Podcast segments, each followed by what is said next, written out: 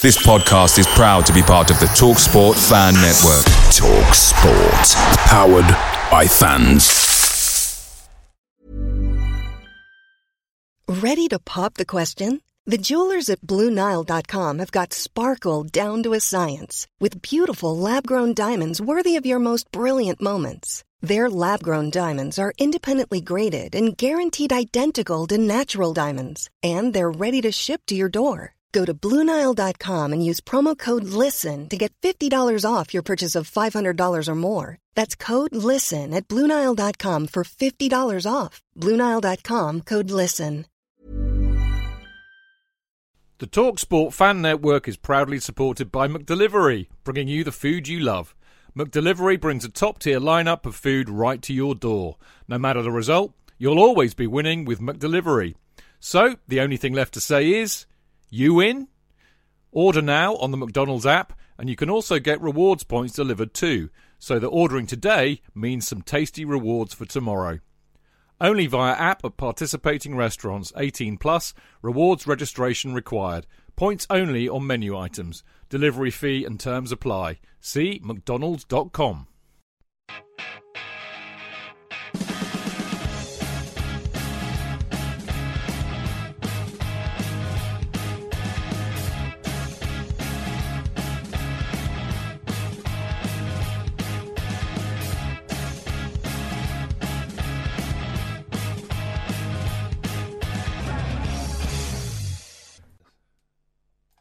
Welcome to the Chelsea Fancast, fueled by Guinness, powered by Celery. And tonight, it's not quite a preview show. It's not quite a Monday show because it's on Friday. But uh, for, for avoidance of doubt, I'm calling this uh, From Salt to Salzburg.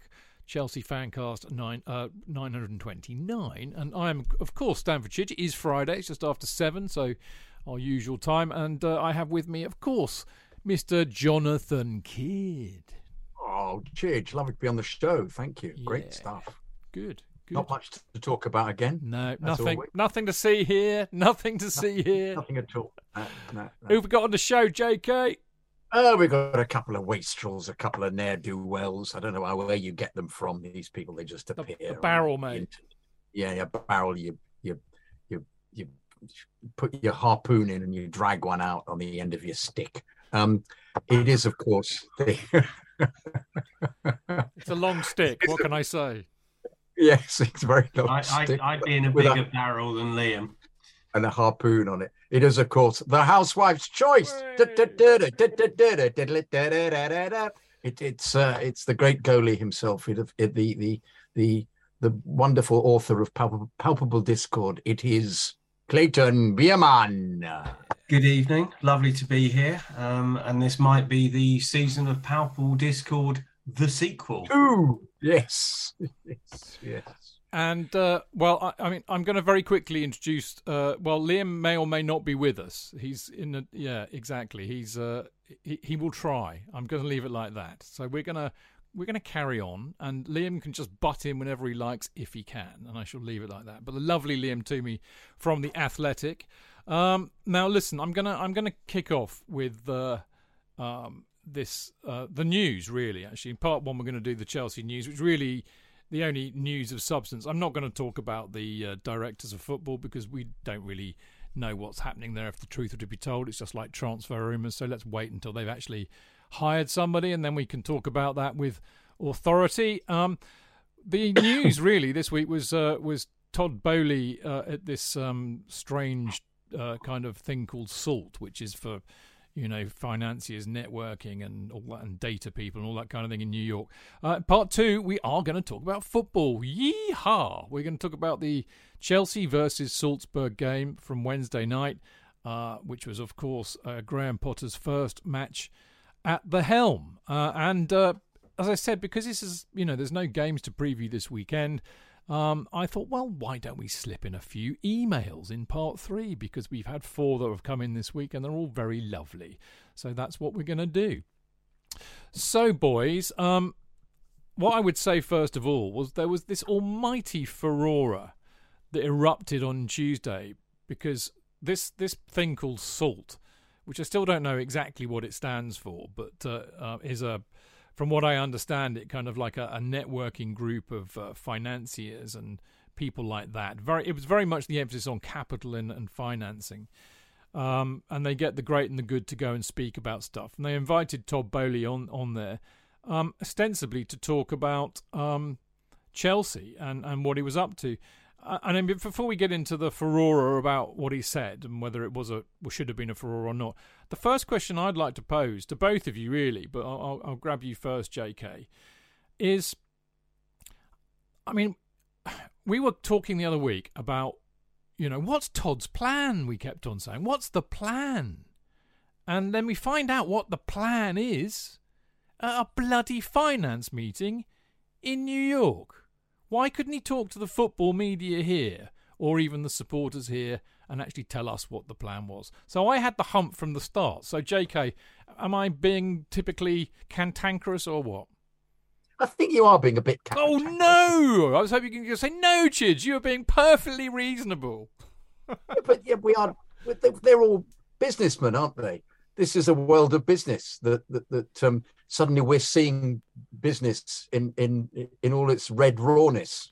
It's it's what they get up to. They they don't need well, I suppose like Abramovich, he, well, he never said anything at all, but they don't need to say anything, so they'll choose a time when they want to do it.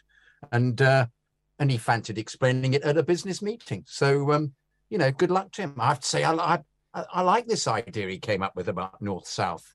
I like more games. And he then said the reason being it could generate about 250 million if he sells it around the world. And uh, and they would then be able to to give money to um, grassroots football. And I thought, yeah, why not? It's a bit of a breath of fresh air. I you, think. you don't have a problem. You don't have a problem that you know, we're the ones that are emotionally and actually financially invested in Chelsea. He's come over to, you know, to take over the club. That it would have actually been at least respectful to actually, you know, share what his plans for the club that we are so emotionally invested in, you know, over here to us, rather than to a bunch of financiers. Well, but to what extent has he shared the uh, the plan? well, the we've club? got we've I had we've had more insight into what he, he wants to do at the club in that half an hour video that I watched from Salt than we've had in a hundred Yeah. days of him being here.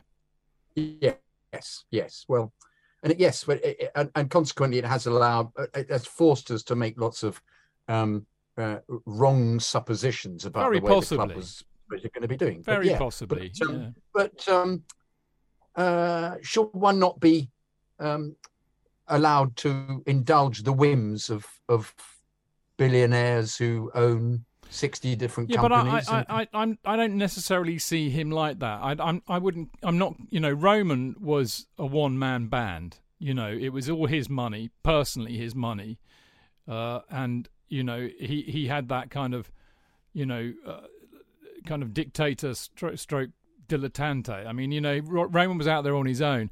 Todd Boehly is one of a conglomerate of people. You know, so I, I see it as a very. I don't think he's allowed to have whims. You know, his is a different Well- kind of organisation.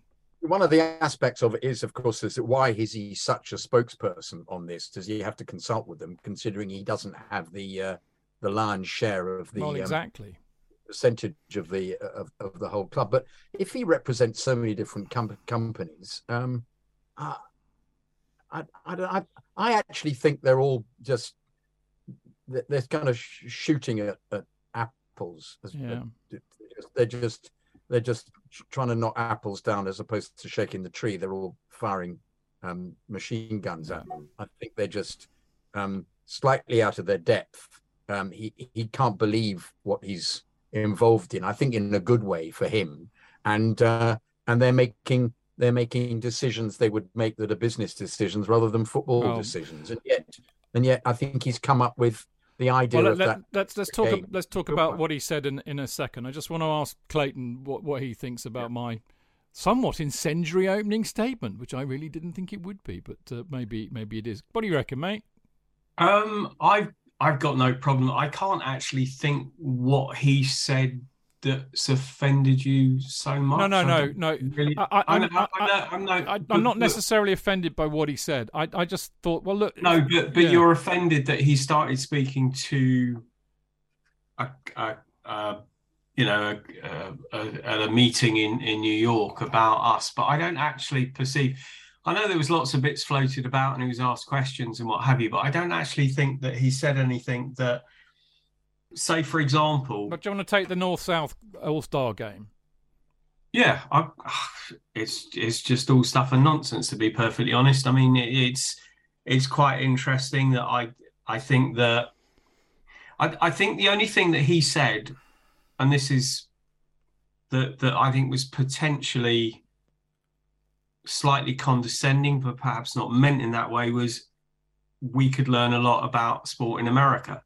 And I don't disagree because basically, if you go to sport in America, I mean, it is very expensive or can be very expensive. You, have done you've done this, haven't you? You've I've done. I yeah, I've I've been to every form of professional sport in America. I've been to baseball, basketball, ice hockey, uh, NFL.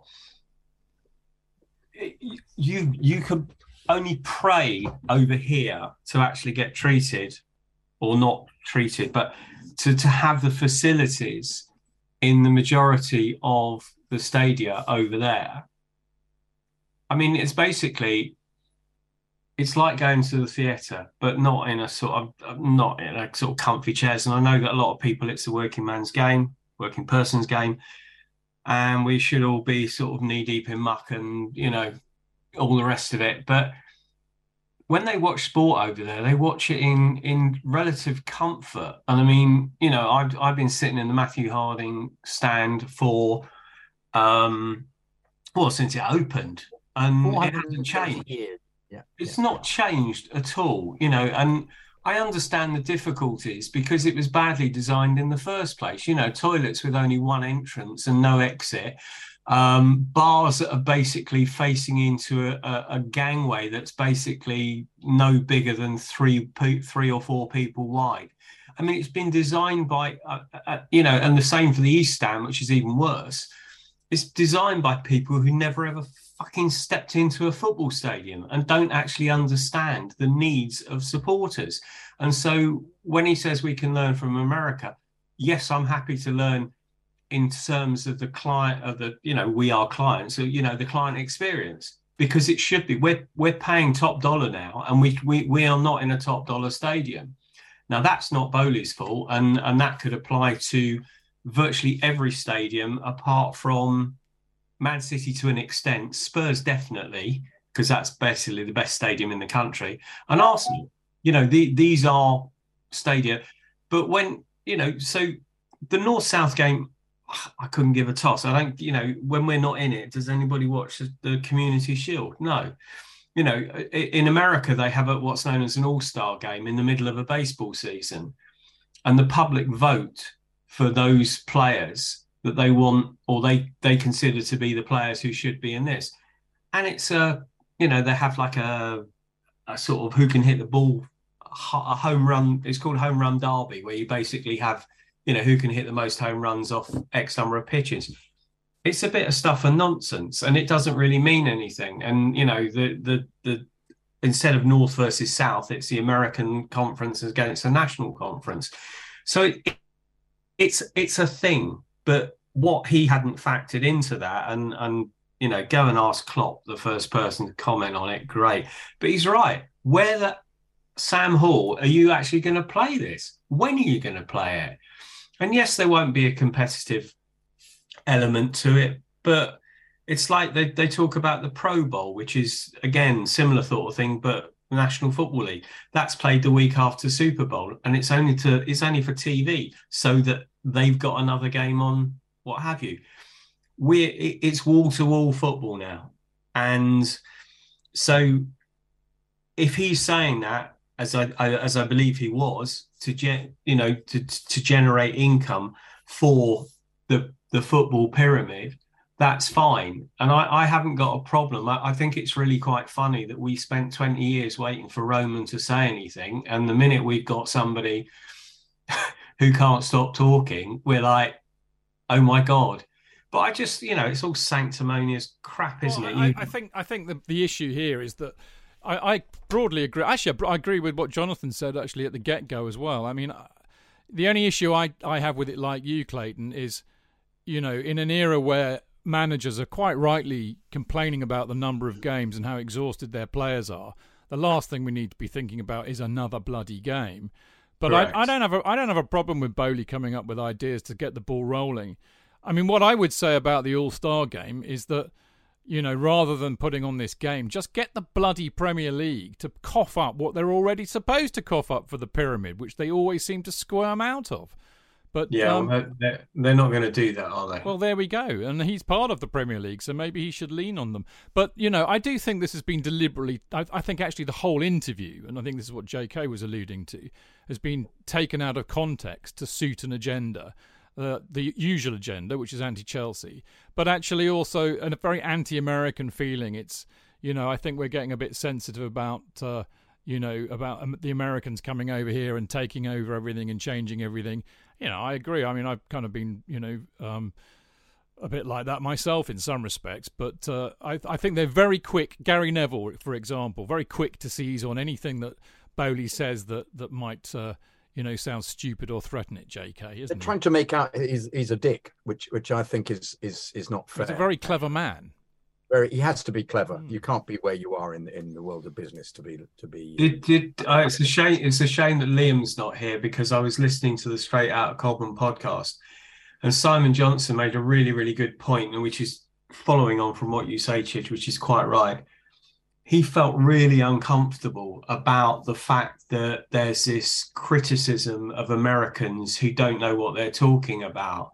And that on the back of, you know, the general media sneering at Jesse Marsch when he came over here and calling him Ted Lasso, not a program I've watched, but understand it's a, a comedy program about an American manager coming to manage in the Premier League.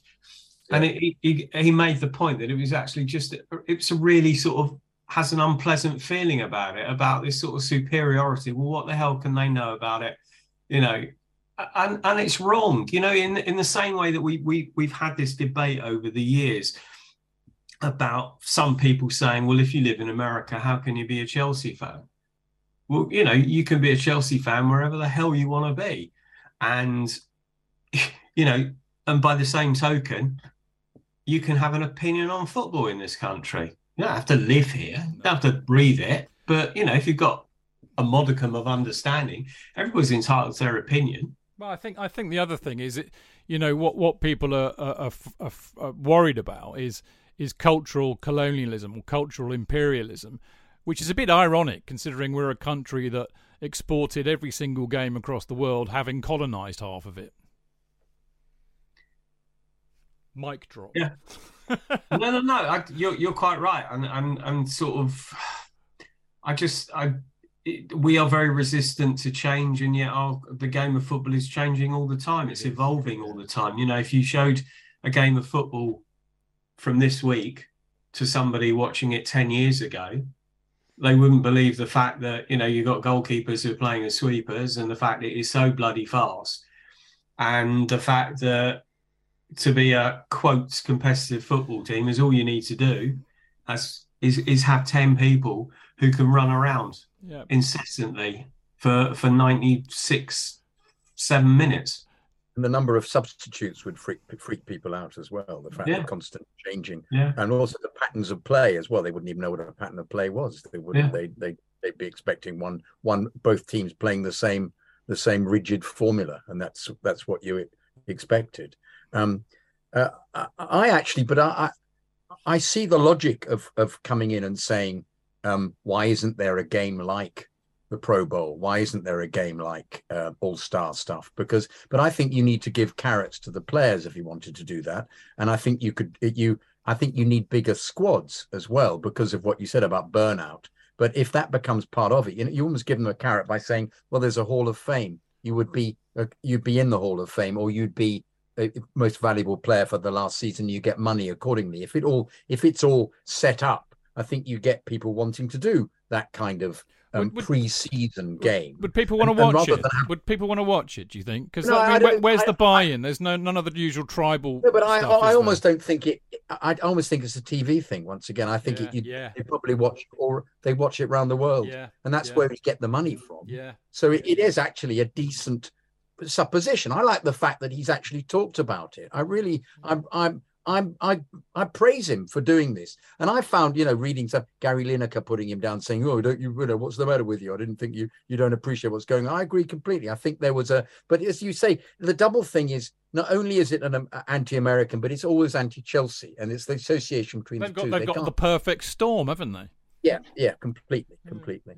I mean, I, I, I, I, with, with folding that back into the whole process of what he felt about um, Tuchel um, is uh, um, uh, it, it makes sense. The whole thing makes sense that he's very hands-on. He's a huge personality. The very fact that he's uh, in charge of a uh, of an elite football club, he's doing the exact opposite of Abramovich. He wants to be associated with this. He has opinions. Is very, very at the forefront. In a sense, that's completely the opposite of what Tuchel was, and you can see it. You can see why this didn't work.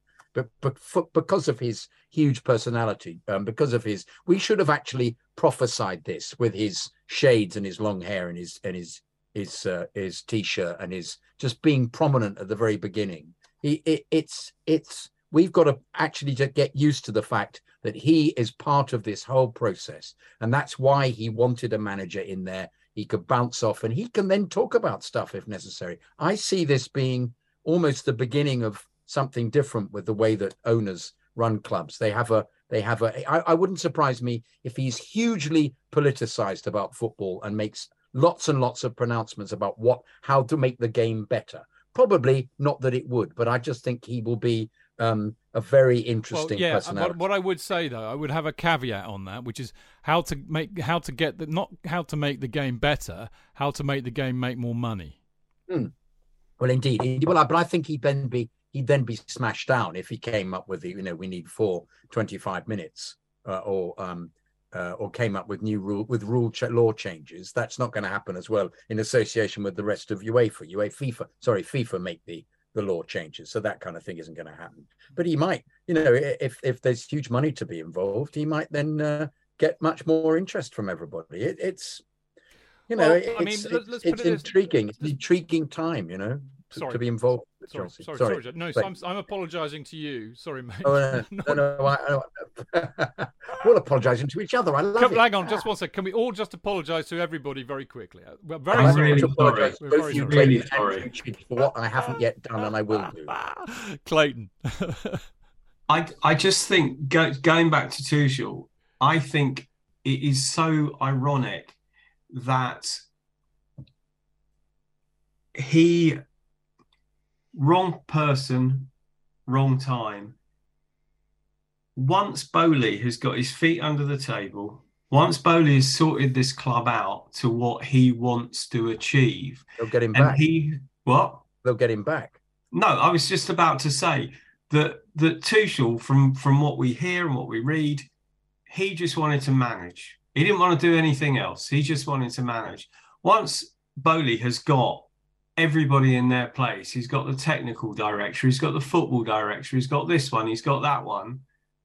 And when he just needs a manager to just manage and do his job, then Tuchel will be ideal or would have been ideal. But, but I, I'm still not convinced, though, by that. I think he needs a manager who is in the loop about communicating, which I don't think Tuchel No. will ever be. Well, JK. Yeah, but I, I but but do you not think that I mean the, the whole thing about big business is the fact that you have your team? Well, yes, yes, yes, I do, I do, Clayton. But I think what Jonathan's alluding to, and I would absolutely agree with, is that what you had with Boehly and Tuchel is a clash of egos. And and what J.K. was saying was that when Roman was there, you know, his ego was very much in the background. So that actually gave, you know, Tuchel was. I mean, Tuchel was literally and metaphorically the lead figure at Chelsea Football Club. You know, it was almost like Tuchel's Chelsea, and, and he lit, he literally did it during the sanctions when he was the front man. And you can only do that in the absence of a of a leader who doesn't want to be in the limelight. When you've got Todd Boehly, who is larger than life, big American showman, coming over, you've got two massive egos. You know, it was never going to work. I, I, I, do you know what, J.K. You're right. I can't believe we didn't see this coming. I, I can't believe I didn't see it coming. but you're, ap- I think that's exactly it. Two But I don't know, egos. we applied a kind of Englishness to it, didn't we? We We, thought he'll let him have his space. Yeah. He'll he'll he'll make it evolve. No, he's going to come in with these the way that he's turned the the LA Dodgers around. You know, he, that's it's worked. He's got a, an environment where these things work. What he does works.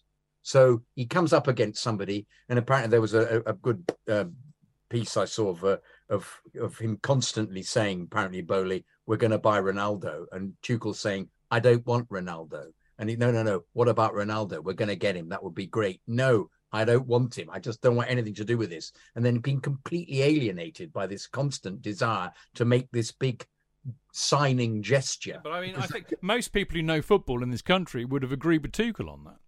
Yeah, completely. Yeah. I mean, as do I. Yeah. But but but but isn't this shades of the past? I I basically when Conte or when Jose said, "I need X player," and the backroom staff would, you know, or, or the board or what have you would said, "No, you don't need that player." Yes, they did bloody need those players, and and you should have listened to them. That that was the problem, you know, with with, with Conte, and and when Conte in that second season said, "I need Llorente, X, Y, Z," Chiellini, and Yeah, uh, exactly. And yeah. he was basically saying, I want those players. And they're saying, oh, they're too old. They're too old. Yeah. Well, you know, up until last year, they were still playing. Chiellini, Bonucci, I mean, they, they played in the final of the Euros. It's an So awful thing to say, right? but Conte or, was- or the board? Conte was absolutely right. With, with all the three players he wanted, which the board ab- despaired of, he was absolutely right. It would have changed the whole. The club would have possibly been. He might probably still be managing us, and we'd have Yeah. won the Champions League. But, but the board know best. Yeah. And they Well- didn't. Well, that's the point. And again, the board don't know best because Ronaldo would have stunk the place out. Yeah. Exactly. And that's what that's what I'm saying. This is why this has got so much shades of the past. Yeah. But I just think this is teething problems. I just think that Boehly came in, or you know, and the whole consortium came in, and they perceived, I assume, one, if you get Ronaldo to Chelsea, then they've made a huge splash. They are big players. They've got arguably, you know, one of the two or three biggest players in the world coming to the club. They've done that. The publicity that Liam's back. Yeah.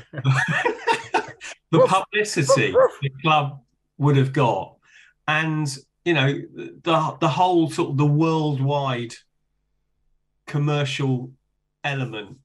I can't concentrate now. I've got a, a black Labrador looking at me. Her name is Ruby. Hello, Ruby. I don't know if oh, she Oh, can Ruby, hear us. Ruby, Ruby, Ruby. I don't think, I My, don't think my she can hear us. grandfather was called Ruby. It was called Reuben, but Ruby. Anyway, but but yes, I mean, and and that was, but but I think that is hyperactive. I think that's for now, and I don't think that they will ever do that again. Mm. Listen, let's just move this on a second. I mean, uh, on, the negative side, although I could could be being paranoid again here. Um, I mean, he's. I'm going to read this out. Actually, he, they talked about the, the European Super League indirectly. The Champions League has been a big component of that. The proposed European Super League already. You have the best clubs in Europe playing in the best competition. If you win the Champions League, you make more than 100 million uh, euros. You can do that. Play other elite European clubs in the summer. There are other ways to do that. Uh, the the passion the fans have for the sport as it is makes it hard to envision changing uh, which is all very positive, like saying, well, no, we don't need the ESL. And then he says, I never say hard no's. I like to keep options alive, but it's not something we're talking about at all. So he's saying they're not going to do it, but, you know, I'm sorry. The, the, the, the scale of the meltdown about the ESL, we all remember it. For God's sake, there are thousands of people in the street protesting against it. You know, I think it would have been politic of him to say, just say no it's not happening because he's left the door open for it there, in my view. But it is isn't it part of the charter, and isn't it part of what they said they were going to do when they took over that they would not support a Super League? Exactly. Well, Exactly. perhaps he's looking for a Super League in the summer that's an extra league. So they're just using the spare months. Um, because that's the impression I got from that. It's like they would go, they would make the same amount of money from the Super League, not necessarily to do with the Premier League. They would take it away. It's like doing having a, a mini mini competition in in America.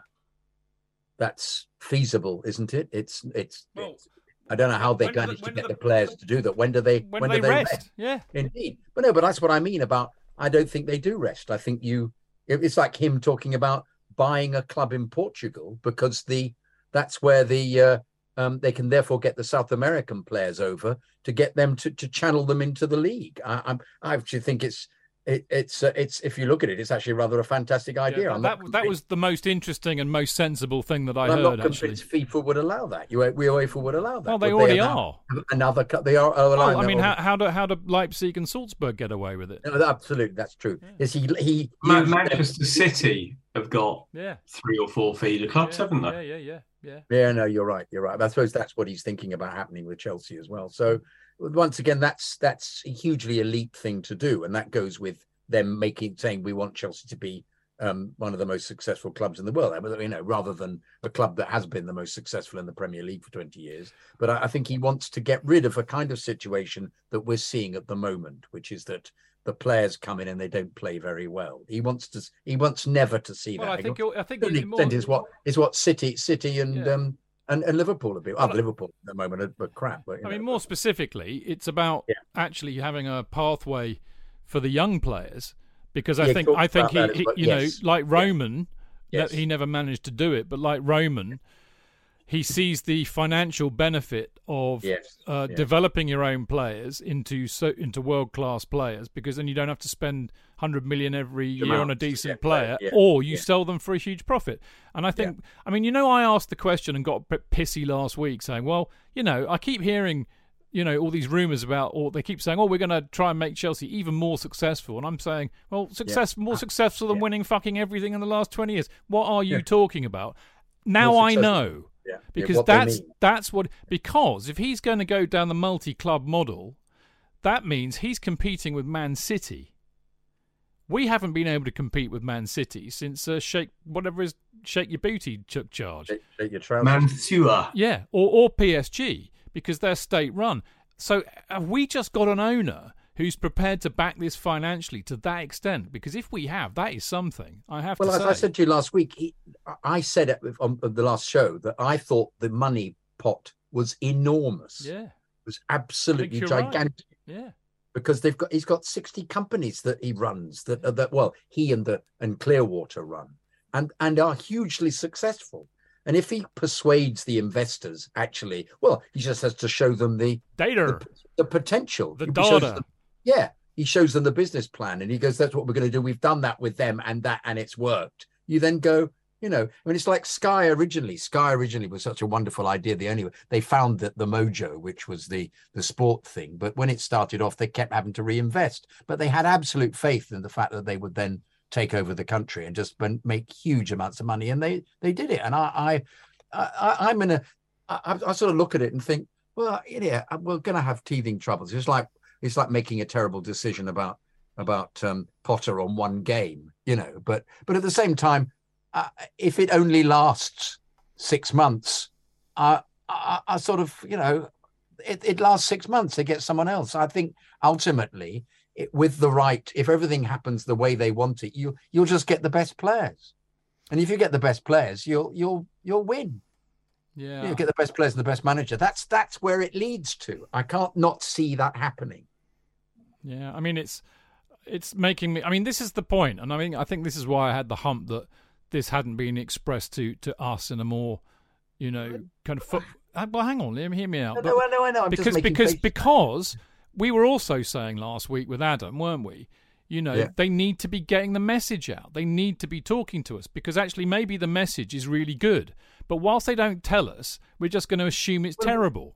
As we debated, they had a, a, a another chat, didn't they? Um, and explaining stuff, and, and it was, uh, and, and we were saying why, therefore, Yeah. haven't they been doing that? We said exactly that. Yeah. Why aren't they speaking to us? But it, it's it's it just ultimately it's going to get out, isn't it? Why are we? We should be important, and they they said that they would be be be capable to communicate with us, but at the same time, perhaps they're trying to perhaps they don't want i don't know what it it would you'd have thought the pr department which must be rather excellent somewhere whether it's the it wouldn't be the chelsea pr department the clearwater pr department would be treating this slightly better i agree would. with Yeah, I mean that's I, It- I think that that was the one surprise after the Tuchel sacking that there wasn't. Uh, I, I I was expecting something more. Yeah, me too. When you ask me what, I don't know, but I just think obviously the we they just cut and pasted the one that they've used for every other poor sod who's lost their job. Or poor Yes, being, yes. being the Extremely the rich. wrong word.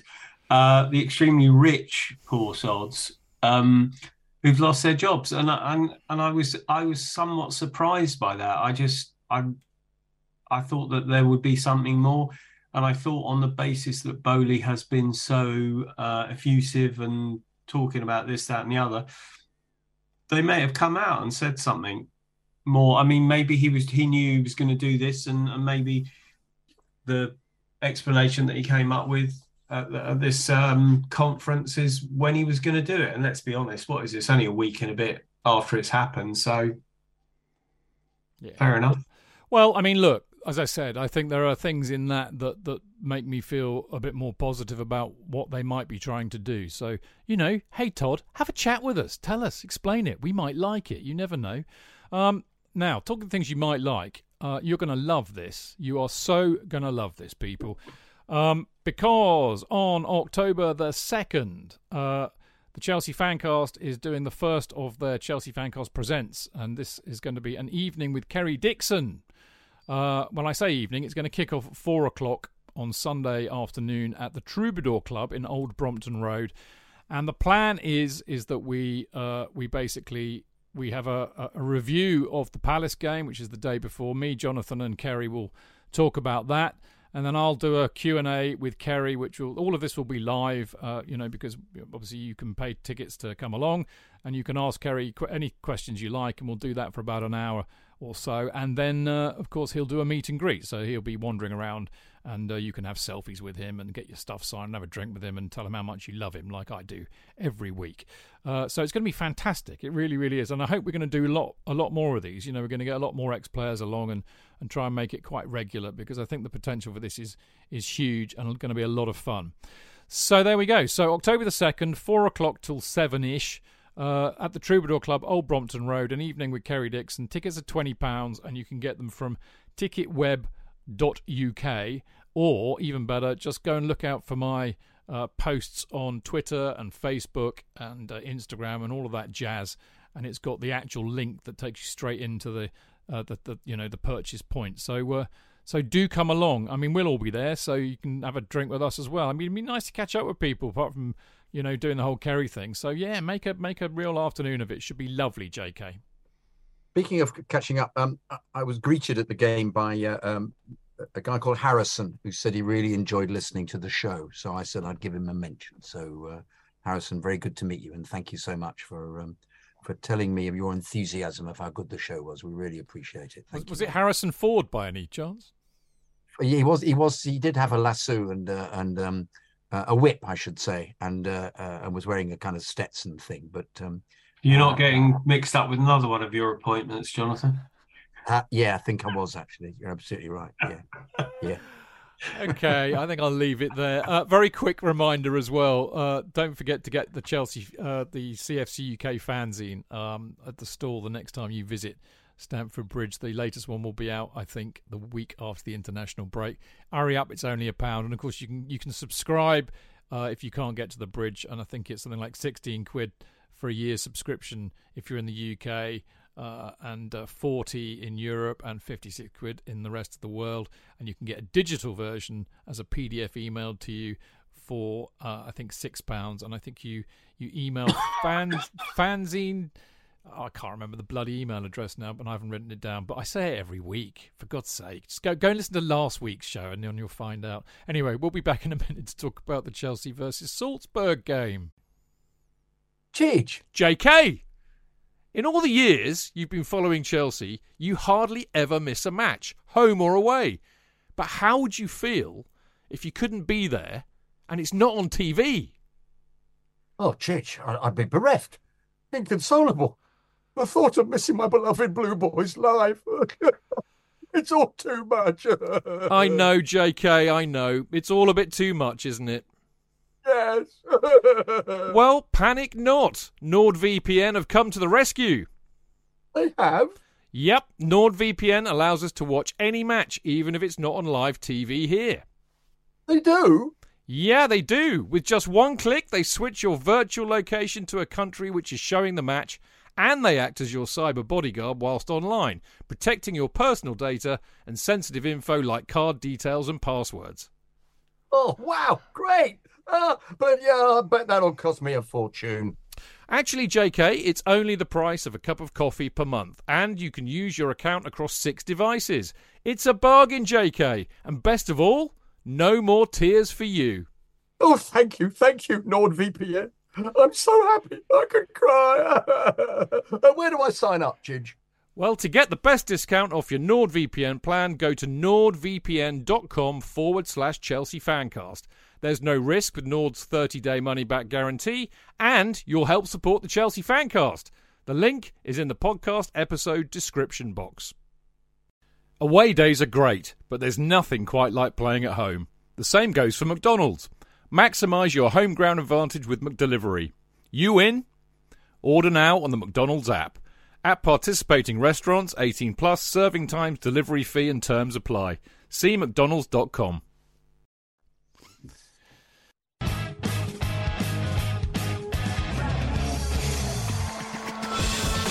Real fans, real opinions. I'm Jason Cundy, and you're listening to Chidge and the boys on the Chelsea Football Fancast. Total nutters and proper Chelsea. Footballfancast.com.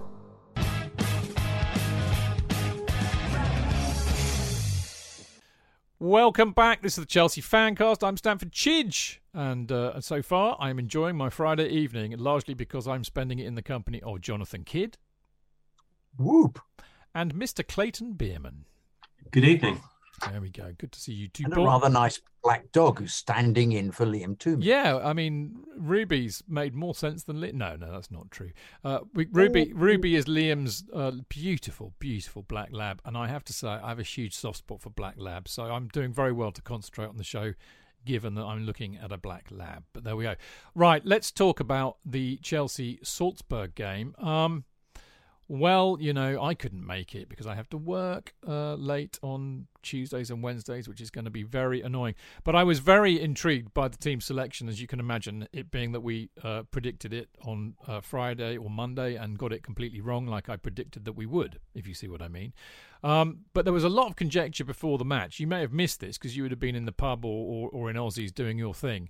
Um, but I was able to be here and I was kind of, you know, on Twitter and that. A lot of conjecture about what it was. Was it four two three one or was it three five two? I think I think they basically settled on three. It was three five two in possession because uh, Sterling was uh, obviously the right wing back and uh, and he was dropping back to make it a four one out of possession. But uh, Sterling was a a very high kind of non-defending left wing back. But of course, the real shocker for me, J.K., was that we had Azpi and Silva doing their Darby and Joan impression at centre back. Very well said. Um, What the was fucking fuck? if- indeed, it, it was almost as if um, our new manager ha- hadn't noticed that uh, um, um, Dave can't really last 90 minutes without making dreadful errors. or 90 You thought- yards. Yeah, yeah, exactly. Yes, indeed, yes, he can't. Um, so I was wondering whether he'd actually looked at any of the videos at all. And um, Didn't you even watch Chelsea last season? Indeed, didn't he? Didn't he try and watch all Chelsea's games this season and last season in a in a very short space of time? Um, uh, did he do any due diligence on any of the players at all? Um, but uh, it it was it was interesting when it started. There's that terrible expectation. Do you think, oh, he's come up with something? He's playing Dave on the right, off a two with the middle. What is this? Oh, let's see what happens. And then, of course, you know the the uh, the devil is on your shoulder saying it's going to be shit because Dave can't play anymore because we've noticed we've watching him all season. And hey, the devil on your shoulder was right because poor old Dave is uh, has not got the um, the ability that he had, and and I I think he's ended up as a player that is is there for the changing room and is there for his excellent attitude and for coming on and solving problems with 20 minutes to go. It, it, it, you know, he obviously saw something in training, um, Potter, that he thought was going to work. Um, and old Dave, it would have worked wonderfully, but new Dave, you just can't make these errors because the goal was he was so slow coming across, and also he was slow in other situations running after players. And um, was immaculate up until the moment that he uh, he missed that tackle, and I I I felt there was a um, an element of nobody could believe the referee hadn't given a foul on on um, Kovacic, and they all slightly relaxed which is fatal, of course, because that kind of, if you looked at the, the consistency of that ref, I mean, to do him justice, he clearly had, this is something that I really would like to know about, we'll never know about, was VAR in his ear all the time, telling him they'd seen it and it wasn't, because he got that, that, um, the free kick just outside the penalty area, absolutely spot on.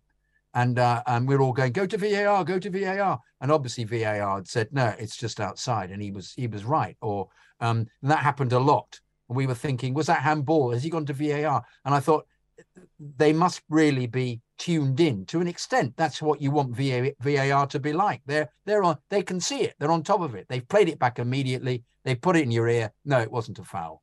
It wasn't a penalty. So you you, you that that was praiseworthy. But knowing that if he makes a decision like that, if he says no, it's not a foul on Kovacic, I'm not gonna I'm not gonna bring it back. Then you play on, you play properly. And I, it was that terrible moment where um, you knew that Thiago was there and you thought, well, he's just going to make the tackle.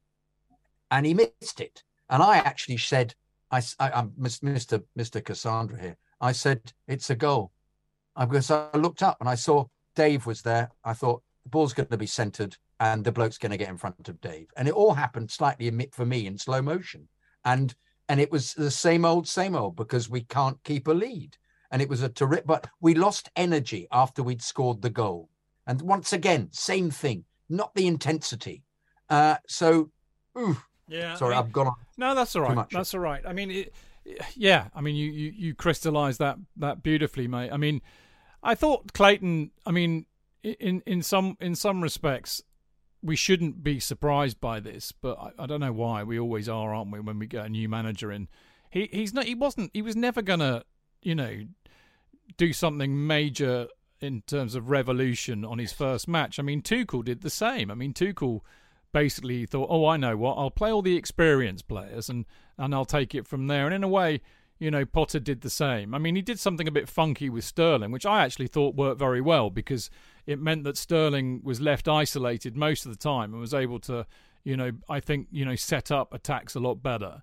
And I tell you what, I really liked, and I've been crying out for for weeks and weeks and weeks and weeks and weeks, which is to have at least three men in midfield. Okay, five with the wing backs, but three men in midfield because we always get bossed in midfield.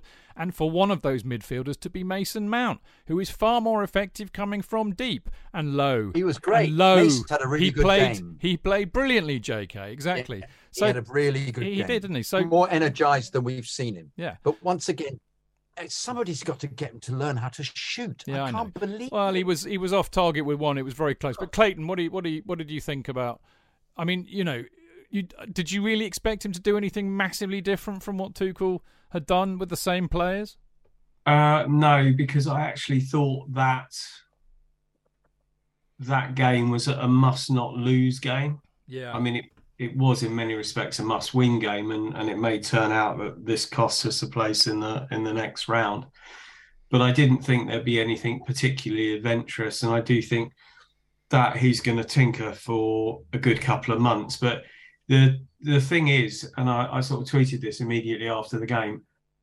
I've seen that game so many bloody times. You know, it it's sort of a defense that makes mistakes, a midfield that can't create anything, and an attack that when we do actually create anything, we can't score. It's absolutely ludicrous. I, I, I sort of, uh, for all the cricket fans out there, it basically, it's not quite the analogy, but it is. It is basically Shane Warne talked about Monty Panesar. Do you remember what he said? He basically said Monty ball. Panesar hasn't played 33 tests. He's played one test 33 times. And that's how I feel about Chelsea at the moment. It doesn't matter how many bloody games we play, we play the same game every single time. It doesn't matter whether we change tactics, it doesn't matter whether we change players. The team has got into this absolute trough at the moment that they can't get out of. And, and basically, you know, we dominate tactically, we have huge amounts of possession, we create absolutely dick shit. We don't create anything. If you We do think create about the the game, odd thing, the odd thing, the odd centre, but they're not prepared for Yes, but, but no, but okay. So let let's talk this through. In the first half of that game, their goalkeeper had not one save to make. He not uh, the the statistic came up at half time. Saves their goalkeeper naught, our goalkeeper one, and that you know, and that sums everything up. I mean, you'd have to say. I mean, I do laugh when uh, they talk about that Sterling was this inverted wing back or whatever, this, that, and the other. When I heard that on the radio, I was like wa- walking back to the station. I went, "What?" As far as I was concerned, we played with a back four, and Sterling was out wide. And I, I couldn't see that, that that he was ever a fullback. He didn't make a No, he, was, he was never a wing back, ever, whatever a Exactly. wing. Exactly. No. So it's it's all smoke and mirrors. But the bottom line is, and and I will say this till I'm blue in the face, until we have some creativity in that team, we will not win a game. We are we create absolutely nothing. And basically, you know, okay, Kai, I know is is is is flavour of the month to slag off because we don't know where he's going to be. Hopefully, Potter will find out where he needs to be. Aubameyang, it doesn't matter. We have bloody Haaland up there. We can't get the ball to them. We don't create any chances. Who's going to score? Nobody. Absolutely nobody. Yes, towards the end of the game on Wednesday night, we had three or four half chances. And even with those half chances, we are not making the goalkeeper save. But I it- mean, it's Broja had that fantastic opportunity over the bar. Mason Mount on the edge of the area, past the post. Reece James over the bar. What are they effing doing in training? It's absolutely ridiculous.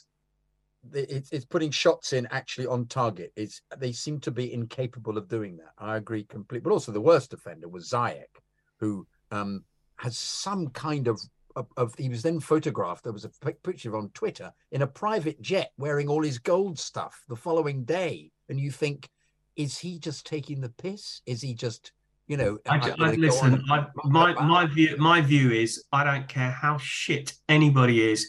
You never ever ever boo one of your own players. No, no, no. I agree. I agree. I, I you know But he was he was very poor. He had an opportunity for a volley, if you remember, on the edge of the area Yeah. that um, a proper elite first class player puts which away. he is, Which, which he is. Which he is, and that's the point. He, he keeps missing. All he had a header at the goalkeeper, straight at the goalkeeper, Yeah. when um, all he needs to do was head the ball across the goal, and he headed tamely. You at don't- but you don't buy Ziyech to head the ball. No, I agree, but You know, but he got in those positions. I, I'm not, I'm not defending him because I, I think he's one of those players whose body language looks like it, he doesn't give a shit. You, you know, you come onto a pitch and you're booed onto a pitch. What do you want them to do? It's like, well, fuck you. I Yeah. think it's, you know, I, I, as I say, I'm not defending him. I mean, he, he- the- he the- played very similarly the against Zagreb game, he was just hopeless. I mean, manager after manager sees this guy in training looking like a worldie. I mean, the goal he scored against Tottenham last season. How many Yeah, yeah. players can do that? Yeah. He's got it all there. You just need somebody to unlock him. But he ain't got it up here. No, absolutely. That's the problem, Clayton. And I but think that is down, that is down to management. Well, it's also down to the player as well, wanting to yeah, to do it. You, you you have to be a very clever psycho- psychologist to get it out of him, I think. And I mean, you could say much the same about Pulisic. I mean, I mean, you know, reading the, I mean, we're very passionate and emotional about it, quite rightly. Reading some of the more dispassionate comments uh, by the media, they that they that they both seem to be saying that Ziyech and uh, and Pulisic are both completely devoid of confidence, which uh, you know, which would which is really what we're seeing. Um, I mean, what I would say is, look, you know, that they definitely there was definitely more energy uh, before you know up up until we scored, as as you both basically said. But I, I mean, we'd expect that with a new manager. But at least they were trying, and I, I was really pleased to see Mount looking like Mount again, and, and James always you know being very good. Silva was fan. I mean, I I mean, it's really interesting what you said actually about about the the defensive frailties.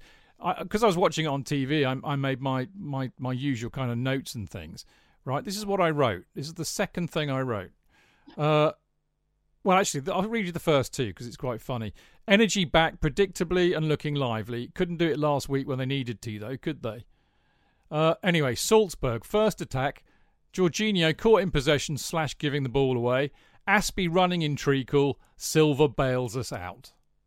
At that point, you knew that it was just going to be deja bloody view, didn't you? I mean, you just knew you were in for the same, and, and and I think that's pretty much what it was. But there were there were some vaguely encouraging signs. I will say that. And I thought, I thought, you know, the energy's back, the the, the winning the ball back really quickly, which is the the keystone of, of Potter's game. You could see that that was attempting to be made. And as I said, I thought Mount was was excellent again. Ha- Havertz was hapless. Lordy, Lordy knows what's up with him. But I mean, if you're talking about people out of shot of confidence and form, ha- Havertz is probably top of the list, I think. But at least he still makes an effort. But I did like Broja when he came on on 66 minutes. He looked better than both Aubameyang and, and Havertz for me. That great run he did from the edge of the penalty area. Yeah. Reesin was fantastic. Which is where Ziyech missed the sitter, wasn't yeah. it? Yeah. Yeah. Yeah. Well, to be fair, the goalkeeper made a very good save. Okay, no, fair enough, he did. But uh, yeah, I mean that was Broja. I, I look, I, I, I, I we don't know what's going to happen because, of course, we don't know what's going to happen. But I, I would hope that uh, that Potter's not coming in with any baggage here and is going to play people, you know, on merit. You know, I hope that he's realised that you. I mean, I, I, I saw something on Twitter today, uh, which was an interview Tuchel did with Glenn Hoddle, which must have been for BT, where he was talking about Silva and they had the, the, the tactics board up, and he was explaining why he didn't play Silva in a four in a four four two or, or four at the back because he doesn't like getting too far away from the middle of the goal. You know, he likes to be in that central position where he kind of can command it. You know, he doesn't like being dragged sideways, which inevitably is going to happen if you've affected because you know you're playing with four at the back. You're really just playing with two centre backs, so you know they're going to have to cover a lot wider area. And that's if you've got three, the other two do the protecting. Exactly that. Exactly. Well, this is why you play Silva in a three, and of course it was proven. Although you could say he just missed time to tackle. Yes. That's all. On another Yeah. day, he makes that tackle, and there's I- no goal. I was- Yeah, but I th- I think that what if you I haven't watched it back. Well, I have watched it, but but I my perception at the time was the reason why he didn't make the tackle is because he was actually one on one with somebody who was pacier than him, and I think he was struggling to keep up with him. And I think that he he committed to that, and I think that's why he made the mistake. But you know, looking at that in isolation, yes, it was a mistake. But hello, that was a mistake number three. Basically, we had loss of the ball. Was it a foul? Well, it wasn't. at least like- seven. At least seven missed tackles. Yeah. Um, hello, I'm running past Jorginho. Again, doesn't happen. Um, ball gets crossed in. Azpi, it reminded me of the goal against Arsenal last year, where he was basically caught watching and Saka just nipped in in front of him. And and what the Sam Hall was Kepa doing? I mean, oh God, just I, I'm speechless. I just don't know. I, I saw something on Twitter. There was a guy who was basically analysing goalkeepers and the way they dive, and he was talking about the dead drop dive and this, that, and the other. Just stop the bloody ball. I don't care. I really don't care. That ball wiped its feet on a doormat before it went over the line. I mean, But it was very, very slow. He mis- mishit it and it hit Dave as well, didn't it? I So- know, I know, but there was still really time for, for. Kepa to adjust. I mean, I feel sorry for him, but well, I don't feel sorry for him. I feel sorry for us. You know, it, it just everything is is is not good at the moment. And but I, you know, Kepa looked confident during the game. He made one brilliant clearance in the first half when after completely dominating, you know, they were they were they were through in on goal. Had he not come 40 yards off his line, that Yeah, was outstanding. Was it? Was He made a great save at the at the end of the first half, considering it had nothing to do, and then just that goal. I just it it's just indicative of the fact that this is a team. You know, we hark back to the days of Jose when we went one up and that was it, end of story. But if you think about the first couple of months or the first half season of Tuchel, when we went one up, that was it we weren't letting any goals in. And I remember being on one of these shows and just basically saying, wow, this is like peak Jose. You know, we know now when we go a goal up, we're not letting any goals in. Yeah, we're a I, lot. I, I, I, I can't I can't pinpoint what the problem is. It's mental and it's also the fact that our midfield is not very good. And I'd say our I think midfield you've essentially what the problem is is Jorginho is easily walked Yeah. past immediately in midfield, Yeah. so they're going to attack down there. You've got um, uh, Silva was as was outpaced, and Dave was was similarly outpaced in the middle. You can't play that. lot Cucurella. Cucurella was AWOL as well. Yeah, yeah, You know, yeah. considering where he should have been in that But I mean, vicinity. well, he will notice this, Potter. He's going to be really analysing all of that and just go, well, uh, but also, uh, uh, is Fofana and Koulibaly a statement that he won't ever play them? I think, I think uh, Boehly's going to have something to say about that, isn't he? No, I, I wouldn't read too much into that. No, no, no. I just I just think that was, you know, if you if you just we we don't know did Koulibaly have a knock or did you know Fofana's not played in the Champions League? As I said, this this was a must not lose game, and perhaps he thought he couldn't risk well, uh, he, being he- somebody who'd never played in the champ. Well, they played last yeah, week. but he, didn't they? he said it. He said it. He said he did what Tuchel did. He he he he chose to play wiser, older, more experienced heads. You know, Azpi's the captain of the club. He's played in countless numbers of Champions League matches. Uh, Silva, you know, was, has played countless numbers of PSG matches, and and they've both played for Chelsea a lot. Whereas Koulibaly and uh, Fofana, I mean, Koulibaly's very experienced, but he's played a handful of games for Chelsea, and Fofana hasn't played Champions League, and he's played a handful of games for Chelsea. So I can understand why Potter did it, but sometimes you you need to you know think with what you see, not with you know not not with your, your you know your your big brain trying to be too clever. Because I mean, why didn't he play Chalobah? You know, why not play Trevoh? He can play there. I I fear for Trevoh. I, I think he's got limited game time, but I just you know it, it's it's a shame. He he played so well last season. I mean, the fact is that, uh, and what's quite ironic is that we're just mentioning all these fantastic players we've got, and yet We can't get a tune out of them. we can't we can't seem to to I, I, listen potter's had a game and that's it and the other thing is that and again we mention this all the time is you can't actually can't actually ignore the fact that salzburg's pressing was just insane absolutely Well, you, insane you know, Clayton, there's a, there's a, there's a, you know, there's a point to be made. I mean, we made this point, didn't we, on, on Monday, J.K. That these guys are like Leeds on crack, you know, and we got humped by Southampton, who play that way, and we got humped by Leeds, who play that way. We didn't get humped by Salzburg, who play that way. And in fact, they're higher up Milan than, than Milan, as we're supposed to call Well, them. yeah, we found Aren't out they? the old UEFA co- coefficient. They're- Yeah, Coefficient, they yeah. they they are. They, I mean, you you may not know this, Clayton, but we're fifth in the in the UEFA coefficient rankings. Salzburg are seventeenth. Milan are thirty fourth or something. So you know they're not as bad as we thought they might be. So you know, But the, but but the bottom line is they weren't bad. You know, they they came for a point and they got a point. yeah, They, I mean, they Well, played because of one one mistake. Yeah, you you could say because of one mistake, but could you could also say that, as I said, they had that through ball that was well defended. They had the shot that Kepa saved well, and they had other chances in the second half.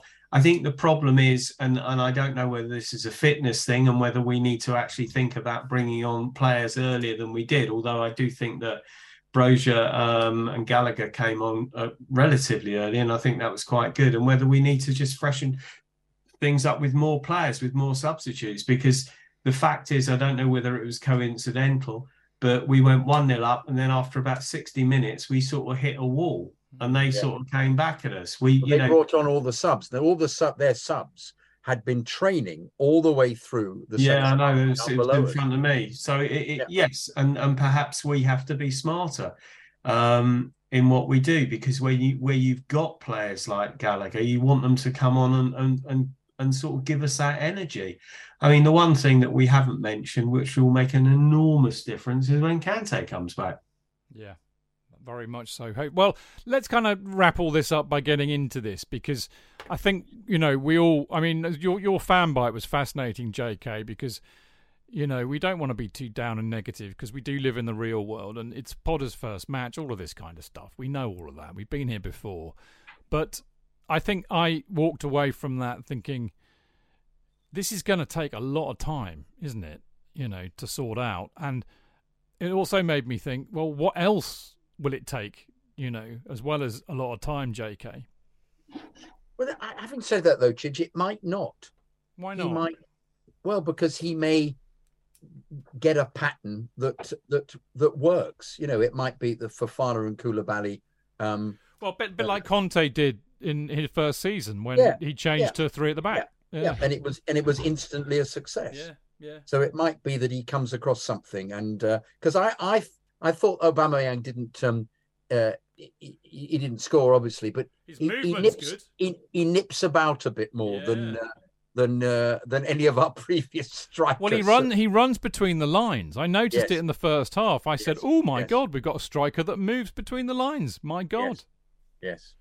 But the trouble is, is that um, Havertz is just playing on another.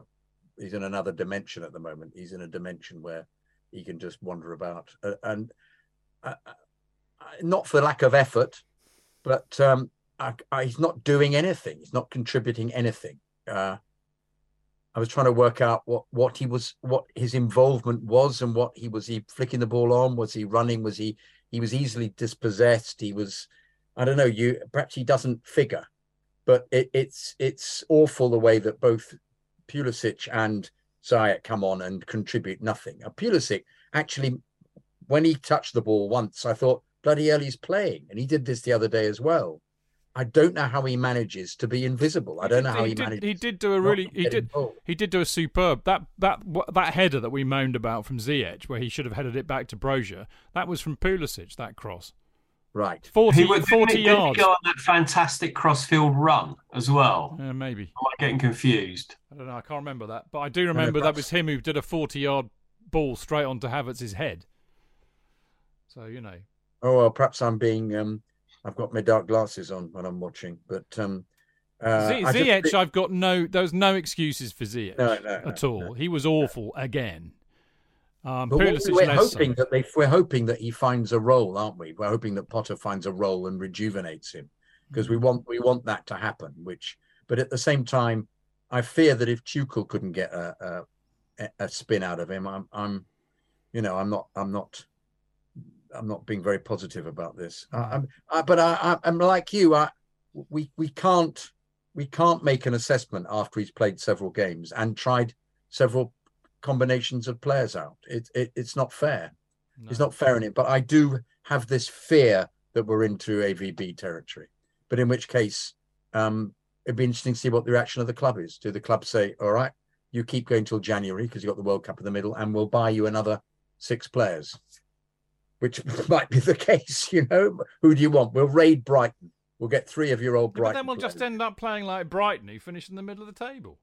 Well, no, but we'll have better. Well, um, I he won't buy all Brighton players. He'll buy a couple that would unlock or something. But you know, I I agree that I I think they'll make an in, an enormous marquee signing. I really do. I can't I can't not that that will fit the pattern. That won't be just somebody thrown in who's like a, a Ronaldo. I think they'll pick. They'll get somebody really, really uh, top notch who will um who will just set. What we need is somebody to to set the the team alight. You need a Hazard at his peak. You need a Fabregas at his peak. You need somebody as Yeah. as really top banana as that. Well, a creator, as as Clayton was saying. Yeah. Look, la- Yeah. last point, boys. Um, you know what what what's come out from Boehly. Certainly, you know, via the press. I was reading some of the Athletic today, but uh, Boehly still, you know, he wanted top four from uh, Tuchel, and he, he hasn't changed his view on that. He wants top four from Potter. Can can Potter deliver that this season? proof of the pudding's in the eating, isn't it? We'll find out. Yeah, Clayton, what do you reckon? I'm, I think it's still possible. I, I, I think you know there, there's several factors. Okay, now we've got a new manager, which is another factor. We brought in players; they're not bedded in yet. They're decent players. We haven't, you know, we haven't bought rubbish. I mean, Sterling has has has been excellent. Um, I think over the next couple of games, they're going to realise that Broja needs to start, and I think he will start, and I think that will make a difference because I think one of the things Broja does it's all very well having the Diddy men all just sort of sneaking around, you know, but when uh, and they're easily defendable. But when you got some big guy who's running at you, it's less so. I thought it was quite interesting that when Ruben came on, it looked like he'd come on as a second centre Yeah. forward. Yes, it did. We were trying to work out where he was No, playing. And I, and I do actually think that they're, you know, it, it was crying out for something like that. And I, I think that I don't know whether I'm being naive or what have you, but I, I, I've got this hope that Potter will basically develop Gallagher. I think he'll use Gallagher more because he's got the energy that you know that, that we're basically sorely lacking. I mean, whether whether Jorginho will eventually be dumped, I've got no idea. But well, on, on that point, very quickly. I mean, I Yeah. said this on, on Monday. I said I, I was absolutely convinced he would start because Potter would be, you know, seduced into the fact that he he you know he's a little metronome and he does all these little short passes and controls the game, all that kind of stuff, and that's exactly what Potter wants. And lo and behold, when Azpi went off, where did the captain's armband go? Jorginho. but but that's you know I I do understand that and I know exactly why and I I actually advocate playing Jorginho in the Champions League because I think that's where he's most effective. But it, uh, ironically, we played against a team who, Press. did- as you say, did a Southampton and Leeds. Yeah.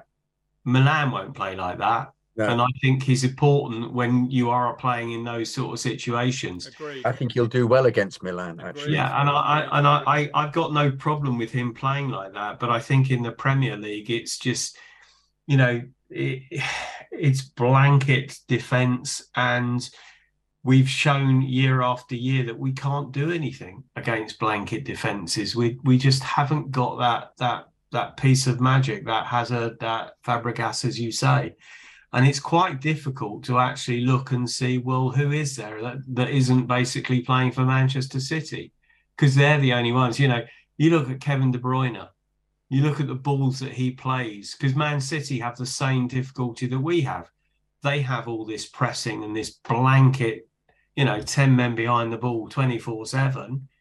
But then you've got Well, they've got the rapier. that They've got the rapier and the broadsword now, haven't they? Exactly. And and basically they he it doesn't matter what position he is in, De Bruyne finds that pass.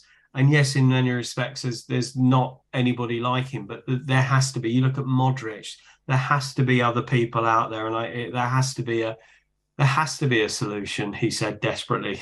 well, I think De, De Jong's one of them, and he actually wasn't playing for Barcelona the other night. By the way, Alonso's playing in a back four I know with, with Christensen. with Christensen, and apart from giving the goal away because he didn't get there for the header, I think he thought somebody else was going to be, be be uh, marking the guy. He was really good. Well, he is really good. It was really, really good. Unbelievably disciplined, occasionally overlapping, and uh, is there to take the free kicks. They did a, a thing. He didn't take one of them in front of goal, but I was, I just thought, well, bloody hell. Oh, there you Was go. this, was this the Bayern game? Yeah. Yeah. Well, he changed. He changed the second half to. Um, uh, they played much wider. They've been playing through the middle, and he put wingers out. Um, what's his name? Hang- Hagelman. What's his name? The manager. And it meant they had much more space, and they couldn't deal with it. Um, and Kounde was a bit slow, which I thought was quite revealing. Um, but um, it was interesting to see Rafinha being played as an out-and-out winger, and Dembele is terrific. Dembele's a terrific player. So all those players we almost bought would have actually been um, not as creative because they they're wingers. Rafinha and Dembele are, are wingers essentially. So they they're sort of it, it would have had to be get rid of Pulisic and Ziyech, but it's still the midfield. But but Tuchel would have just played Rafinha as a wing back, wouldn't he? yes, he would have done. Yeah, yeah, Yeah. Well, I tell you what, people, I think we have to buckle up. It's going to be a long and bumpy journey, but hey, that's the story of Chelsea, really. Um, right, uh, we are going to have a quick break, and then we're going to we've got four emails to ping out, and uh, and they're all jolly good. So uh, yeah, I'll we'll see you in a minute.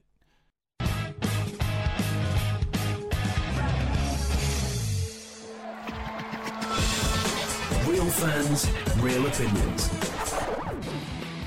I'm Jason Cundy, and you're listening to the Chelsea Football Fancast. Up the Chelsea! Footballfancast.com.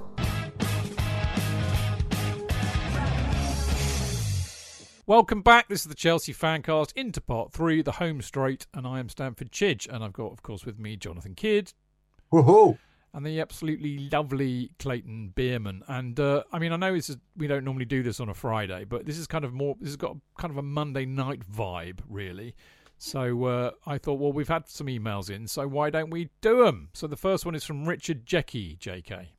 Richard Jecky. Richard, hello. Hi, Chidge, JK, and esteemed guests. Well, it's actually Clayton, and it was a dog, but he's gone. Um, how do you think Chelsea will be viewed in the media now with Potter in charge? Do you think it it would? You think it be? You think it be more? He's left the will out. so It's it sounds like piratical. it's like a pirate. Do you think it be more of a loving like? Do you think it be more of a, of a loving like the early days of Lampard's reign, or more? No, never, never, never, never, or more of what we're used to seeing with rumours being taken as gospel, or is the possibility positive positivity of an English manager in at a big club cancelled out by, as they say, the clueless Americans? Richard from Australia. Good question. Good question. I don't think there's there's no love in here. Oh goodness me, this is a this is a um, let's see what's going to happen with um, constant comparisons with the genius of Tuchel. Unfortunately, you can't have somebody as as superb as the manager, despite the the the way the players. There's always this feeling with Tuchel that he would turn it round, but I think as things were going on, the chances of him possibly doing it were less and less. But nonetheless, um, uh, I thought he was going to be there for six years or more. I thought it was just going to be him, and you get used to that, the the the wit and the charm and the uh, the ability to communicate that he had uh, in his two year reign. Um, and I'm afraid he's got a lot of work work to do, Potter. But I'm not negative about him. What I'm about, just what about the media, though? um, uh, I, th- I think that's a good point, actually. I think po- probably positively because he's an English manager and he's a little bit of a. You don't think so, Clayton? I well, um, I th- I think they You- are absolutely desperate for him to fail. the I fact you reckon- really do. Why? I really, Why? really Why? do. I just, I just because it's us. If he'd gone to Arsenal, if he'd gone to Tottenham or what have you, because it's us, and I, I don't know whether we're one-eyed or what have you, but I, why, why has he gone there? Why he must be mad. Oh, maybe he's gone there because you know you get a good payday, and if it all goes wrong there, they'll all they'll say was it is Chelsea. You know, it's yeah, and and what the hiding to nothing. Yeah. Look, look what happened with David Moyes when he went to Manchester United. David Moyes, Mr. Anti Football. You know, Potter's worked miracles wherever he's gone. And he's gone up level by level by level. Basically, people saying, oh, how's he going to deal with it? He's never managed in the Champions League. Well, Alex Ferguson had never managed in the Champions League until his first game. Pep Guardiola had never managed in the Champions League till his first game. You got to start somewhere. I just, I, I, don't- I, I think he's on a hiding to nothing. To be perfectly honest, I, I- I mean, for ob- obvious reasons. But are, Um, are, are, are, well, are they on the jury out at the moment, though? Just they have to be the media at the moment because the result has only been one game. They can't, you know, they're not they're not putting the knives in yet. Um, I don't. I just, I just, I, I just, I just think the general perception when he did it was one of, oh, he must be mad, rather than, oh, aren't Chelsea brave? Yeah. Or aren't Chelsea brilliant for promoting a young English manager to a top six club? Yeah, but but I don't. Yes, absolutely. But you know, and say, wow, what an adventurous thing to do. Yeah, I know. Well, but I, I don't- I don't think the clueless Americans are the thing. I think I think they're they're trying to paint the Americans as clueless. I don't think they're they're um, and I think it would suit the it would suit their um uh, scenario if if he were to fail because Yeah. it would just say look But that, that no that's it, and that's what I'm saying. They are desperate for him to fail. Yeah. Well, Yeah. because they're desperate. They're desperate for Chelsea to fail. Correct. we're desperate for the clueless Americans to fail and they're as well. desperate for the clueless Americans to fail. Yeah, you know. Yeah. I mean, look on, on that point, and I don't mean to be anti-American about this, but but maybe I am. Maybe I am being a bit of a little Englander, but there is a is there not a slight concern? I mean, you know, like today in the news, uh, Bournemouth are, are, are being bought by another American sports franchise owner. You know, you've got a lot of clubs now in the Premier League being owned by Americans. I mean, that, does that not is there isn't there a concern there, or am I just being a bit of a little Englander? Um, I don't. I don't think it's affected Liverpool, has it? it, it Liverpool have just made them a better club. Yeah. Um, so Yeah. um, uh, uh, that we shouldn't be concerned about that. And um, it, it's only a small percentage at the moment. I don't think. You know how many of the others are I think there are nine. I think there are nine now. Are there nine? Yeah, yeah. So, well, us, Bournemouth, Liverpool, United, And Uh, we've got the lou- we've got the loudest. Leeds, Villa, and I think maybe a couple of others. Yeah. We've got the loudest loudest uh, chairman, haven't we? We've got the loudest owners coming out. I mean, if, if you think about it, you know, football is, is, is endemic in the culture of this country. I mean, it's known as the nation's game, and not not not without good reason. So, you know, I mean, you know, is it is it not akin to us kind of selling our public utilities to German and French companies and stuff? You know, I don't know.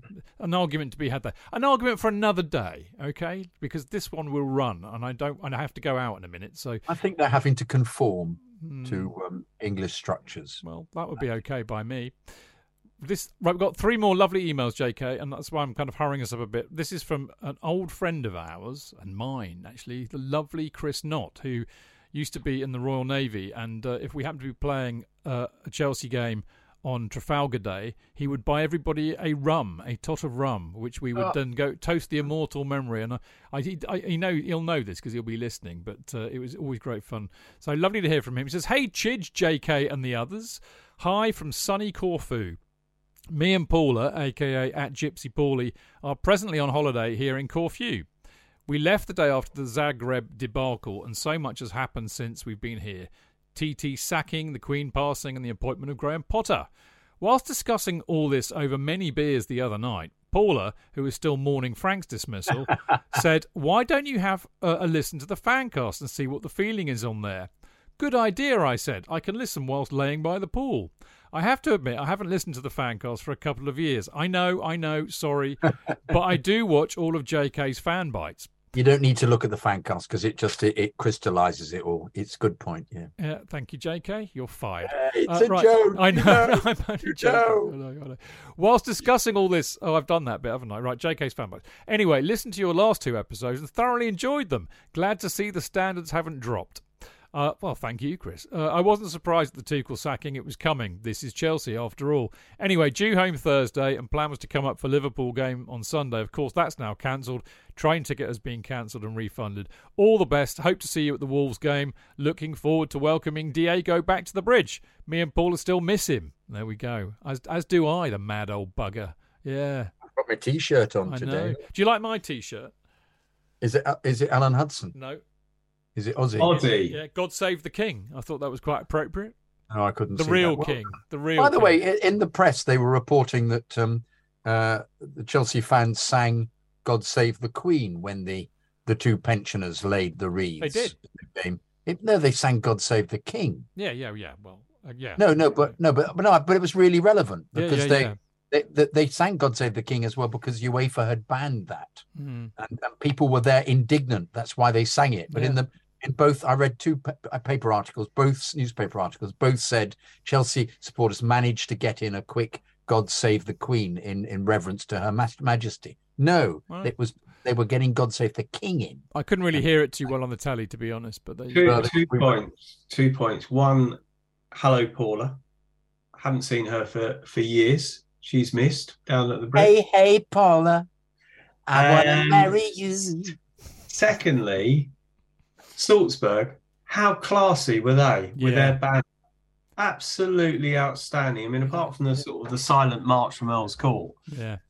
the banner that they put over their club colours Yeah. during that was just extraordinary. And, and basically, when the two pensioners came out, their fans were just standing and applauding. And it's just, you know, and ultimately, without being rude, it's got nothing to do with them. So it's just extraordinary how how fantastic they were. So I think credit where credit's due. Um, yeah. Anyway, that's that's my two pence worth. No, I, I think that's I couldn't agree more. Right, we've got one from Alan Conway, J.K. Hi, Chidge, JK, and all the other fantastic gang, especially Clayton Beerman. Oh, just a short one to say thank you for everything you do for us. Oh, perhaps delivering a podcast weekly may seem a small feat to yourselves, a small feat to yourselves or some, but for me, it's genuinely a highlight of my week. Not to go too personal, as I know this isn't a platform for it, but I've suffered badly the past few years with depression and anxiety. Poor chap.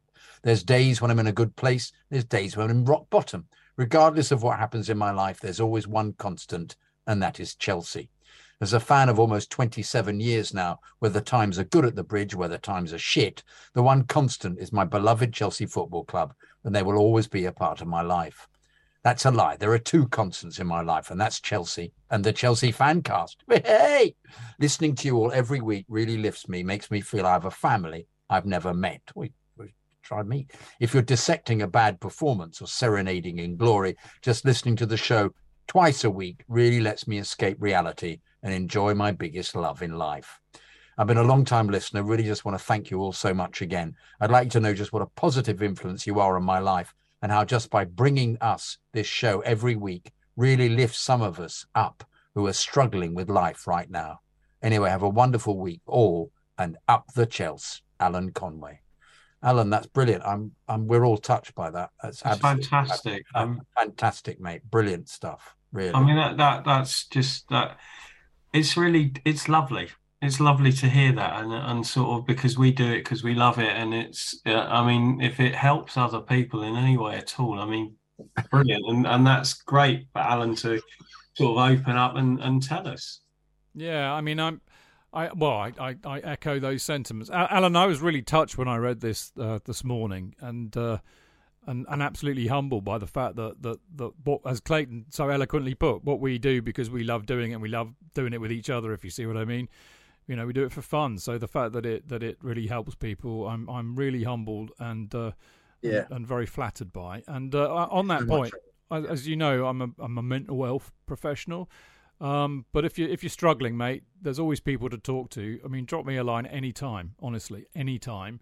But if you want to talk to somebody, you know, in a more kind of professional capacity, remember that that uh, over the line uh, I think it's over the line .co.uk thing that I set up for the supporters trust. That will guide you to some really good people to talk to if you ever really are struggling too much. But uh, hopefully, we cheer you up enough during the week to uh, keep you on the straight and narrow, as it were. But as I said, you know, if you're struggling, uh, you know where I am. You sent me an email, you can find me.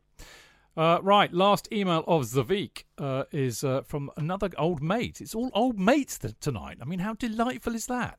Is he related to Harold Larwood?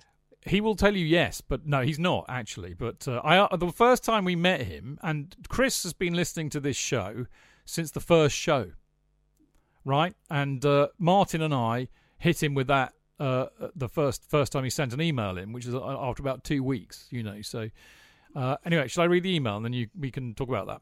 Uh, Indeed. Greetings, old boy from down under. The Chelsea roller coaster in full swing again, just when you thought you couldn't be surprised by CFC. Must say the trap door was pulled with very little warning, and after such a major player spurge, uh, TT should really have had time to get the new players familiar with each other and unified. I heard that the new man comes in with five staff. It doesn't ever get much of a mention, but how many and who would have gone with TT? They all uh, do have developed relationships with the players, so it's quite unsettling to have a bunch of blokes just gone from and out of a job. I'm not sure about a boomerang. I like that. We're going to adopt that and now call him a boomerang. Yeah, I like it very much. A yeah. boomerang won't come back. Uh, that's what the Arsenal fans are singing. Charlie Drake. Yeah, yeah, exactly that. Uh, didn't like him at Arsenal. Maybe he'll end up going back. Uh, the rest of the new crew, time will tell. But Rudiger was a real leader and not sure who can, will emerge. We're into springtime in South Australia. Winter football codes finals all on. Lacrosse season finished, horse racing ramps up to the Melbourne Cup in November, and cricket is appearing as soon as Australian rules and rugby league concludes. The Australian A League will soon start. It's played spring through summer as football just can't compete with the AFL, rugby league, and union. The Adelaide team is called United and play in red, so it's a stretch to get on board. How would it be possible to have an advert free version of the podcast for Patreon members. The advert must be automatically inserted, but they are just so annoying. Uh, my ears pricked up when JK was reading an email from someone from Oz, and I wondered which part. He then mentioned the Rosemount pub, which gave it away as my hometown. It was Football HQ and where I watched the 2012 uh, Champions League final, arriving at 4 a.m. with a litre of beer downed in the 15 minutes before entry. A change of ownership that didn't want celery carrying football supporters running amok ended the Rosemount, Rosemount as an all night football venue. A further recent change in management wanted us back, but ruined that by locking up and closing early the Sunday night of the Dirty Leeds match. The writer of the email wondered if other Adelaide Chelsea supporters may listen to the podcast. Then you chimed in mentioning myself. When you said, I know he'll be listening, well, too right I was. Adelaide Chelsea still have an active Facebook group which went into meltdown over the Thomas Tuchel sacking. Civil war was about to commence. Still have regular match events, however, with a 3 p.m. UK kickoff. This translates to 23:30 local. Later kickoffs and Sunday matches makes it hard going to watch live for the Adelaide Chelsea Old Guard, which I certainly now qualify. And remember, I sent you an Adelaide Chelsea banner, so you're on our team sheet. I remember it well, Chris. Uh, still got it. You've had an Alex. You've had Alex on a couple of times recently. She is a war historian, I thought she might be enjoy an excellent podcast series produced by Megan Spencer about her great grandfather and great uncle's involvement and what she uncovers. If you think of interest, please pass along. Glad Darren Mantle made an appearance. Yeah, it was lovely to have him back the other week. I enjoyed that. Not Yeah, short, not short of contrary opinion, and it's fun to listen when sparks fly occasionally.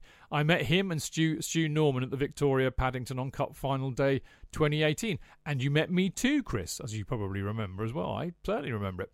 I'll sign off for now. Best wishes as always to yourself, JK, plus the excellent array of guest stars, Blue Roo which is what he calls himself. P.S. When you say God save the King, will you think of Charles III or Peter Osgood? Well, boys, what do you think, given what I'm wearing?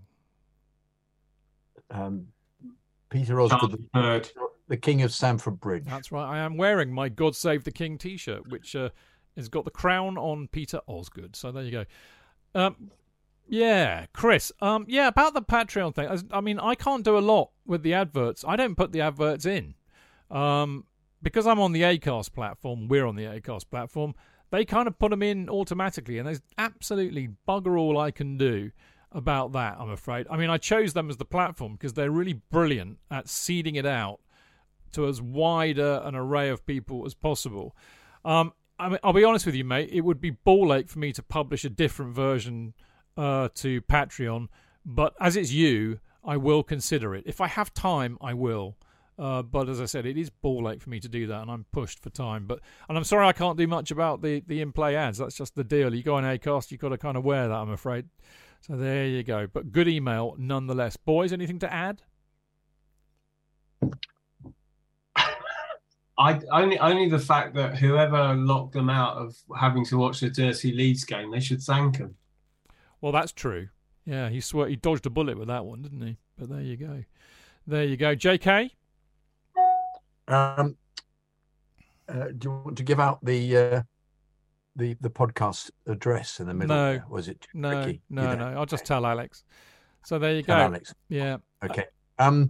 Uh. Uh. Uh. uh, uh, yeah, um, I'm. I'm in. I wonder what the response of a lot of people abroad has been to this. Actually, as in Australia, to his um to Tuchel's dismissal. Wonder how it's all coming across to them. Whether they're getting the same um access to the media that we are. Whether they're reacting in the same way. Whether their local um, their local press are, are giving Chelsea such a hard time. I'm intrigued as to how, because we are sort of um, persona non grata as a club, you know, everybody's got an agenda against us, whether this is in fact the case ab- um, abroad in other countries. I would think it unlikely. Yeah. They might have a more balanced view of the whole process. Yeah, you never know. I mean, I mean, look, you know, I think we've all been in agreement. You, know, when when you've got these two big figureheads at a club um, that don't get on, can't work together, then it, it only works one ends one way, and it ends with the bloke who who has the power getting rid of the bloke who doesn't. So I think I think it's just really. I think one of you, I can't remember which one of you, said that if if we, you know, if we still had Roman in charge, um, or, or, or if or if I think it was Clayton was saying that if once Boehly's got all of his ducks in a row and sorted the club out and all the rest of it, then it would have been perfect for Tuchel because he'd have just let him get on with it. But we're not in that place right now, so I just think Right, no, it's just no. appallingly bad timing, just bad luck and bad timing, you know. And it's a great shame because I have absolutely no doubt whatsoever that wherever Tuchel goes next, he'll win something because he's that kind Oh, of, of a manager. Of you know. course. But I, I d- I do I do actually think because of the circumstances and because of his absolute love of the club that he would come back if offered. Not not if Todd Boehly was around, he wouldn't. I suspect. Well, maybe maybe Boehly may you know have changed his stance in the same way that when Roman was sacking people every two minutes, he then came to a point where he stopped doing that because hmm. he realised it wasn't, you know, it wasn't the thing to do. And maybe Boehly will sort of turn around and if Potter's not working, he may just say, actually, I made a mistake, Tommy T. If you can, you know, well, I've now got all those people in here that to do all the stuff that I wanted you to do, but you don't need to do that. I don't know. Who who knows? Who knows? Listen, I I, I think when all said and done, and it was very unfortunate in timings and all the rest of it, it still doesn't explain how in the last I don't know since since the Juve game, our forwards just can't score goals because we can't create anything. And and and you know, in the summer you had five out of six forwards wanting to leave the club. Why is that? Well, I don't know. Well, no, I mean, who knows? We'll find out when somebody releases a book. Hey ho! Right, that's about all we've got time for tonight. Uh, we will be back on Monday, but not for a live show because our shows are two two and a half hours long. There's no football to talk about. Half the news we cock a snook at because we, you know, we wait until it's kind of, you know, the the veracity of it has been proven. So I just thought, fuck that. I'm not going to, you know, try and scrabble around trying to cobble a show together, uh, especially when waiting in the wings uh, is the next episode of our 50 Years of Chelsea series, one we recorded uh, the back end, well, in the middle of the summer actually, which was the 2003 04 season, which uh, weirdly bears parallels to this in some respects. So that will be up on Monday night for you lovely people, of course.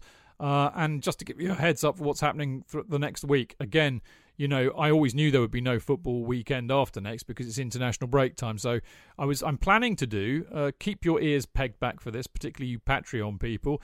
Um, I'm planning to do a Q and A on Friday, uh, a week today, um, and uh, hopefully a few of you can join us and, and ask us some questions and have a good old chat.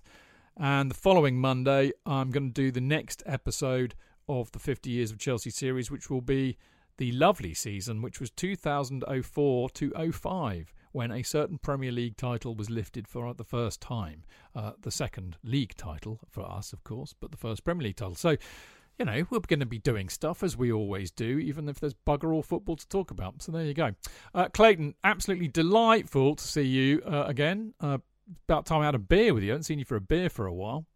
I know, I know. How ironic with my Mm. surname. Mm. Um, yes, lovely to be on. Absolutely superb. Really enjoyed sharing the screen with Ruby. Um, and you two aren't bad either.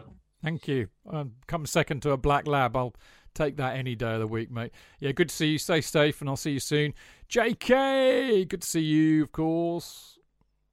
Lovely to be on the show as always with Mm. uh, such excellent company, Clayton. Yeah, and uh, you've got. I like I like the bits of friction we had. I thought that was good. Oh, was- I didn't even notice. did I? No. Friction in your own mind, mate. I think, but you know, yeah, probably. I'm not wearing any trousers. It must be that. it must be that. Uh, you've got the night off on Monday. Oh, what am I going to do with my time? I don't, know. know. I don't I know. don't know. I might go out with a girl. Go and do that. You know, that's what I would do. I don't know any, and I don't like. I'm not interested. Okay. Well, go and do, go and, go and sort up. go and sort your dad's book out or something. I don't know. Hey, hey, hey! Here's look, here's it. Look that one. Eh?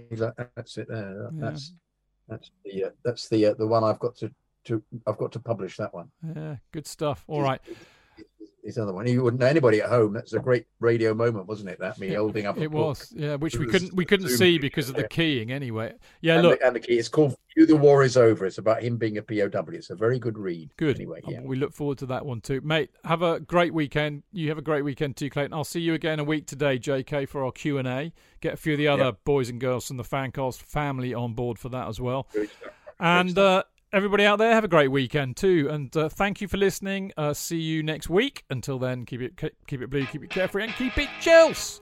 Yeah, the Chelsea.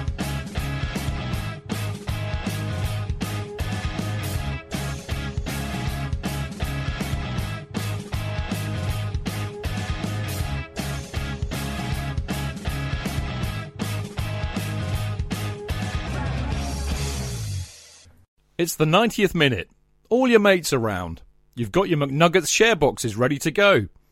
Your mates already got booked for double dipping, and you steal the last nugget, snatching all three points. Perfect! Order McDelivery now on the McDonald's app. You in? At participating restaurants, 18 plus serving times, delivery fee, and terms apply. See McDonald's.com. Flexibility is great. That's why there's yoga. Flexibility for your insurance coverage is great too. That's why there's United Healthcare Insurance Plans. Underwritten by Golden Rule Insurance Company, United Healthcare Insurance Plans offer flexible, budget friendly coverage for medical, vision, dental, and more. One of these plans may be right for you if you're, say, between jobs, coming off your parents' plan, turning a side hustle into a full hustle, or even missed open enrollment. Want more flexibility? Find out more about United Healthcare Insurance Plans at uhone.com.